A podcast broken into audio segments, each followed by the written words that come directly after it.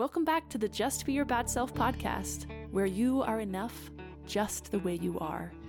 I'm your host, Kimber Dutton, a recovering people pleaser and perfectionist who is on a mission to normalize the human experience in all of its messy imperfection.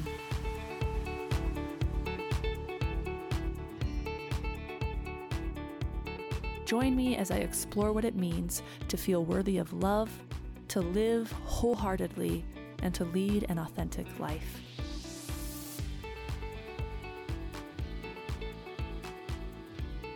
And today I'm going to be talking to you about the idea of being a rescuer.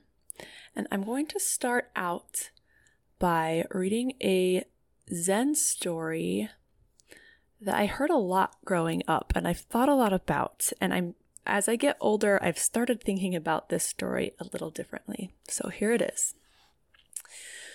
Once upon a time, in a temple nestled in the misty end of South Hill, lived a pair of monks, one old and one young. This is how a lot of Zen stories start two monks.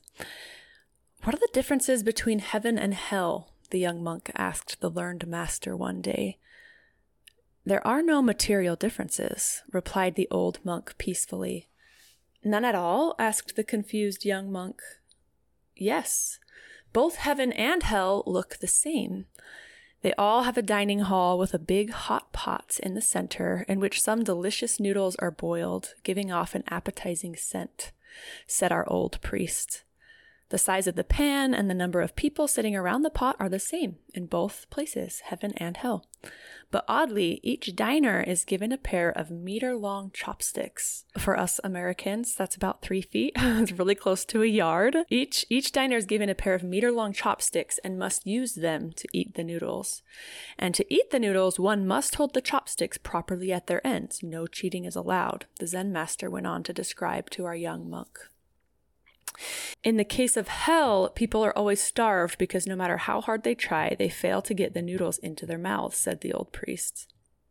But but isn't it the same happens to the people in heaven? The junior monk questioned. And the, and this is the like the parable of the story. The old monk says, "No, they can eat with these meter long chopsticks because they each feed the person sitting opposite them at the table. You see, that is the difference between heaven and hell explained the old monk. So, the parable of this story is to serve each other, right? In heaven, everybody's happy because we serve each other.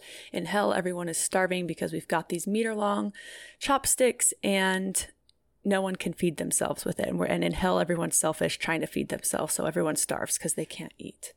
And I I heard this story growing up and I thought a lot about it. And I think that's the story that all of us are handed in at least in in our culture and in a lot of cultures that good people serve each other and are always in service of the other and selfish people are serving themselves and that's bad right serving yourself is bad serving other people is good but I think we've entered this time where people are starting to realize that if you are always, always, always giving to other people, then your own cup doesn't get filled, right? And and our whole identities are based in this idea that we are only good if we are serving others. And we kind of become our our identity gets lost in the service to others. And I think especially I don't know, probably men and women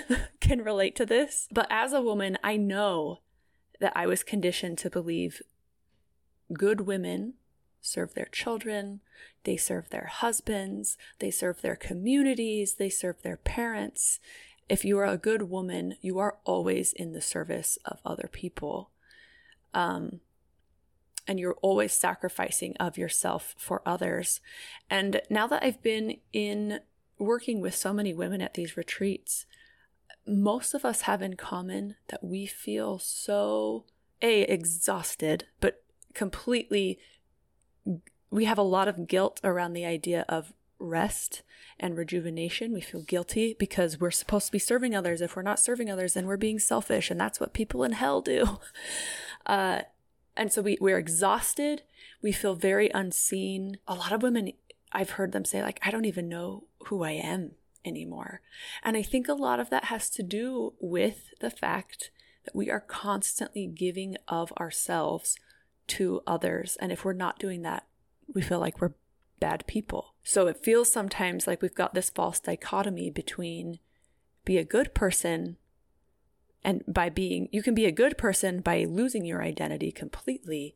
And if you have your own identity, then you're a bad person. And I really like this new narrative that's coming out. I've heard it a few times this week now where people say, I am not selfish, I am self full. You cannot pour from an empty cup. So you have to fill your own cup first. You have to be self full, and then you can give of the overflow. What's in the cup is mine. Anything that comes out of the cup, I can give to others. But first, I need to fill my own cup. I've said it before, and I will say it again and again that I think that the greatest gift we can give to other people is by taking responsibility for our own happiness. I hopped off a phone call with my mom today and we had a really long conversation about how so many of us are raised to believe that our purpose in life is to serve other people and how how exhausting that is and how identiless how you you lose your identity so easily in that. And we were talking about how as the child of someone who is that way, it's also exhausting to be the person who is raised by someone who is always giving to others, but in return, their cup their cup becomes empty and so they expect you to reciprocate by filling their empty cup. And so we're all just filling each other's empty cups and there is no overflow and we're all exhausted. Whereas if we could, if we can take charge of our own happiness, take charge of filling our own cups and give from the overflow, I think the world would just be a better place. I even, it's hard as a mother to really adopt this philosophy because everything we are taught is serve your kids, you know, make your kids happy, teach them, you know, all the all these things and I try and tell myself a lot. I care about my kids' happiness. I want my kids to be happy, but ultimately their happiness is their responsibility. And if I step in and teach them that their happiness in, is my responsibility, it's my job to make them happy, I'm actually disempowering them by becoming this savior figure. I'm teaching them you can only be happy if someone else rescues you. And that's not what I want my kids to learn. I want my kids to be empowered and know that their own choices are the most important thing, that their own decisions to be happy are the most important thing, and that it's not someone else's job to come rescue them, just like it is not their job to go rescue everybody else. I think the ultimate takeaway is we don't want to just rescue each other. That's disempowering. Instead, we need to move the focus to empowering each other. Okay, I do have one more thought. I think the entire system of patriarchy was built on this premise that we have to rescue each other. And it hurts both of us. It, it, it, hurts all genders, right? It hurts, it hurts men and women in that it says, these are the roles you have to fill and these are the ways we have to rescue each other. And it hurts people who don't fit into the gender binary because there is no place for them in a system of patriarchy. Patriarchy says, women, you are here to rescue everyone in this way you are going to be in charge of rescuing everybody with by keeping a house clean, by feeding everybody, by pleasing men sexually. Men, this is the this is the narrative I think we're fed. Men can't do this stuff on their own. That's not how they were built. They, so you need to rescue them. This is your integral nature is to be nurturing and you have to rescue the men by nurturing them. And then it tells the men, You have to rescue the women by being their physical protectors and by being the breadwinners and making money and supporting them financially and be strong and don't cry because this is how men are and this is how you were built to rescue women. And so we're kind of set up in this way where our society, if we stick with patriarchy, can only exist if we are constantly rescuing each other. And what we're doing is disempowering each other and teaching everybody that you cannot be happy and live a successful, flourishing life until you, unless you have someone else rescuing you in these specific ways. And I think that is a disempowering narrative. And I think the, I think if we can lean into this idea that I'm not here in my marriage, I'm not here to rescue my husband. I'm I and I don't I don't want him to feel like he has to rescue me either. And in my own marriage it's been really oh it's been a tricky space to navigate because there aren't a lot of role models for relationships that don't include this rescue each other codependent narrative. And I I am done with that narrative. but it's really hard to step into this other one because there's not a lot of there's not a lot of modeling for it. But i think what needs to happen in our society in our relationships that we need to start saying you know what? I got me. I've got my own back. I would love your support and help but i don't need you to live a good life. That's on me that's my job. And in the same vein, I am not here to make sure that your life is happy all the time and perfect. That's on you. I would love to support you. Again, I care about your happiness. I love you. I want you to lead your biggest, happiest, most successful life.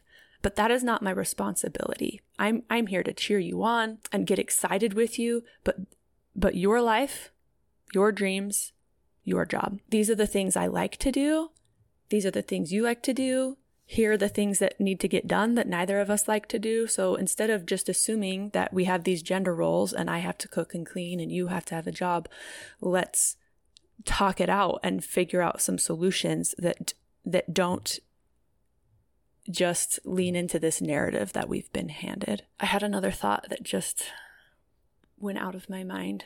Oh, I remember. So I'm going to share with you guys a dream that I had uh, a few months ago. I don't, most of my dreams are just normal, silly, you know, my brain's processing, processing things dreams.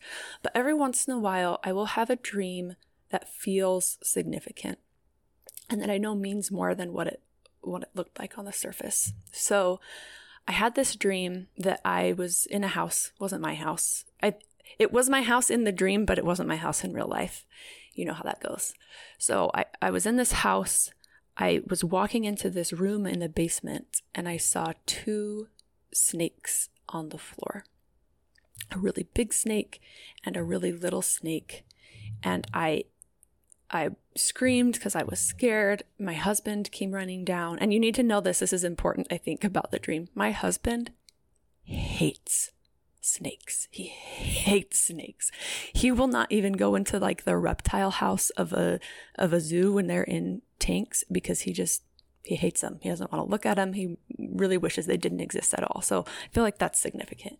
So my husband came running into the room, sees me panicking. It, it actually looked like the snakes were dead. They were just laying there. And so he picked one up. He picked the little one up to throw it out and it wasn't dead and it flipped around and bit him. And I panicked more. I ran to go get some scissors because that's the only thing I could think of to kill a snake in my dream. Ran back downstairs, and Elliot had already found a pair of scissors and had tried to cut the snake. And the snake was still alive, attached to his arm, but the scissors were covered in blood and they were broken in half. Um, and the big snake was still on the floor. And, and then I woke up that was the whole dream. And it seemed super significant to me. So I I got in touch with my friend Tara, who is a life coach, but she's also she's kind of like a shaman type. She's a visionary, super intuitive human. And I've witnessed her magic before. And I thought, Tara could help me with this. So I contacted Tara. I said, Do you do dream interpretation? She said, Yes, I do. I said, Great. I've had this dream. I want to have a session with you. And I thought what she was going to do was I would tell her the dream and then she would tell me what it meant. And that's not what happened. Actually happened. She said, I don't want you to tell me about the dream. She said, I want you to tell me maybe the big symbols of the dream, but we're not going to interpret it right now or I'm not going to interpret it for you. And and what she did was she she helped me get into a little bit of a, a hypnotic state and then she had me she would ask me questions and I would answer as the different symbols in this dream. And um I'm not going to go through it will take too much time to go through the whole dream, but there is a part that I think is going to tie back into this whole idea of being the rescuer versus being the empower and all these things I've been talking about. So, yeah, there's big symbolism in all of the things that happen in this dream. But the important part that I want to talk about is the scissors in this dream. Because when she was asking me questions and I was answering from the point of view of the scissors, she asked, like, why are you here? And I answered, I don't have a purpose. I'm, I'm, I'm whatever people make of me. And I am a tool of creation, but sometimes people use me as a tool for destruction.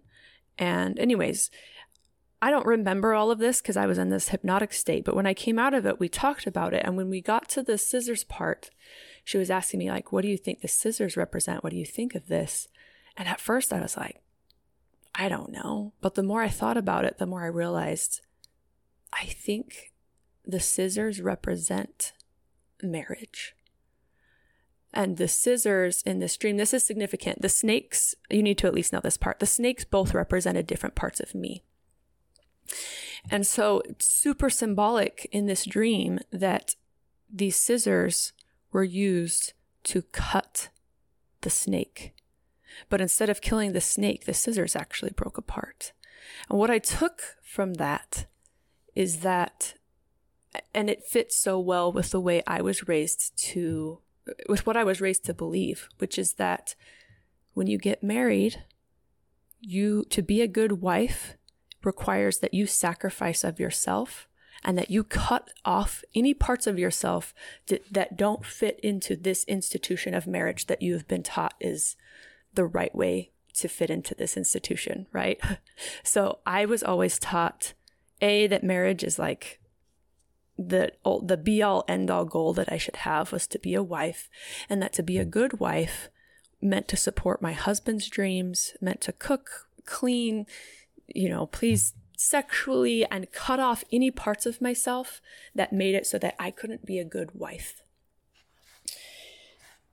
And so it was really interesting in this dream that the scissors, when I had this interpretation, the scissors spoke up and said, I, I wasn't meant to be a, a tool. I wasn't made to destroy things. If you think about it, scissors can destroy things, but the whole reason they were invented was to create things. And so when it comes to marriage, I've talked to my husband about this. It's like, okay, maybe I don't have to cut off parts of myself to fit in this marriage. Maybe we can be in a relationship that creates something better than what we could be by ourselves. And I don't know if this is a mind blowing concept to any of the rest of you, but it was to me because I was so convinced that to fit in a marriage meant we both sacrifice ourselves to make the marriage work. And so it was a complete paradigm shift for me to think, what if the marriage is here to help support us in our whole? What if, what if we can use our marriage as a tool to support who we are and to support each other instead of expecting the other person to change and cut off parts of themselves for the sake of the marriage.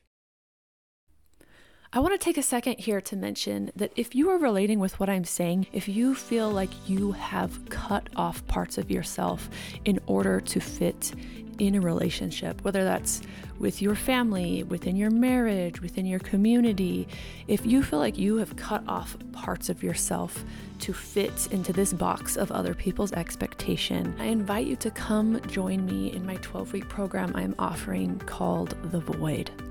I have a dream of holding space for people in a place where there are no outside expectations, where we can really dive into your shadows, bring them out into the light, reclaim the lost parts of yourself, and leave behind the things that no longer serve you. The void is a place of creation, a place of discovery, a place of rest and rejuvenation. And that is what I'm offering you in this 12 week program. It will include one on one work with me, group community support. I'm bringing in some other fun guests and surprises and resources that I'm excited to share with everybody who signs up for this program. If this sounds like something you are interested in, or even if you've just been listening to my podcast for a while and have wanted a chance to work with me, this is your chance. This is all going to be based online. Go ahead and head to kimberdutton.com where you can book a free discovery call with me, or you can email me directly at kimber at kimberdutton.com. And I am more than happy to send you more information or an application. I'm only accepting 12 people into this program, and spots are filling up. If you're even slightly interested, reach out to me. Let's schedule a call, and I'd love to have a chat. I'd love the chance to get to work with you and help you reclaim yourself. So, to wrap it up, I think that rather than envisioning a heaven and a hell where we all have these three foot long chopsticks and that we are spending all of our focus and energy trying to figure out how the hell to pick up food with three foot long chopsticks when chopsticks are hard enough to hold to begin with, and then to feed other people with it. And if you're like me, you're dropping food all over them, you're feeding them the wrong food that they didn't want anyways, and you're also trying to eat something that someone else is trying to feed you and spilling it all over while you're feeding the person across the table from you with these three foot long chopsticks, that doesn't sound like a heaven that I want to go to. The heaven I want to go to honestly probably doesn't really involve chopsticks because I don't love chopsticks. But if it did, we would all have our own beautiful pair of chopsticks uh, or whatever utensil fit our personalities and our needs the best. And we would be able to feed ourselves the food that we liked. And then guess what happens when you aren't trying to focus on feeding someone else and eating at the same time and making a big mess of everything? Then you actually get to just enjoy each other's company. Worry about your own issues. Make sure you've got your own back, taking care of yourself, and then cheer each other on. If someone's having a hard time using their chopsticks, help them out. You don't have to feed them. You don't have to feed them. They can feed themselves. They might just need a little help.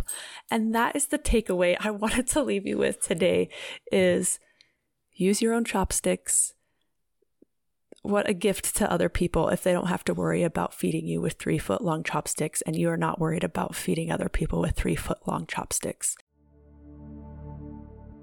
Thank you so much to all of you who have reached out to tell me how much this podcast means to you. Knowing that there are actually people out there who listen to and enjoy this podcast quite literally keeps me going on the days that this gets hard.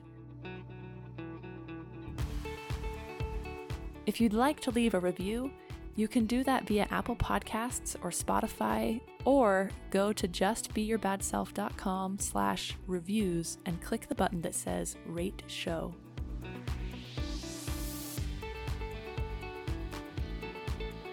Thanks for listening today. Remember, you are enough right now in this moment.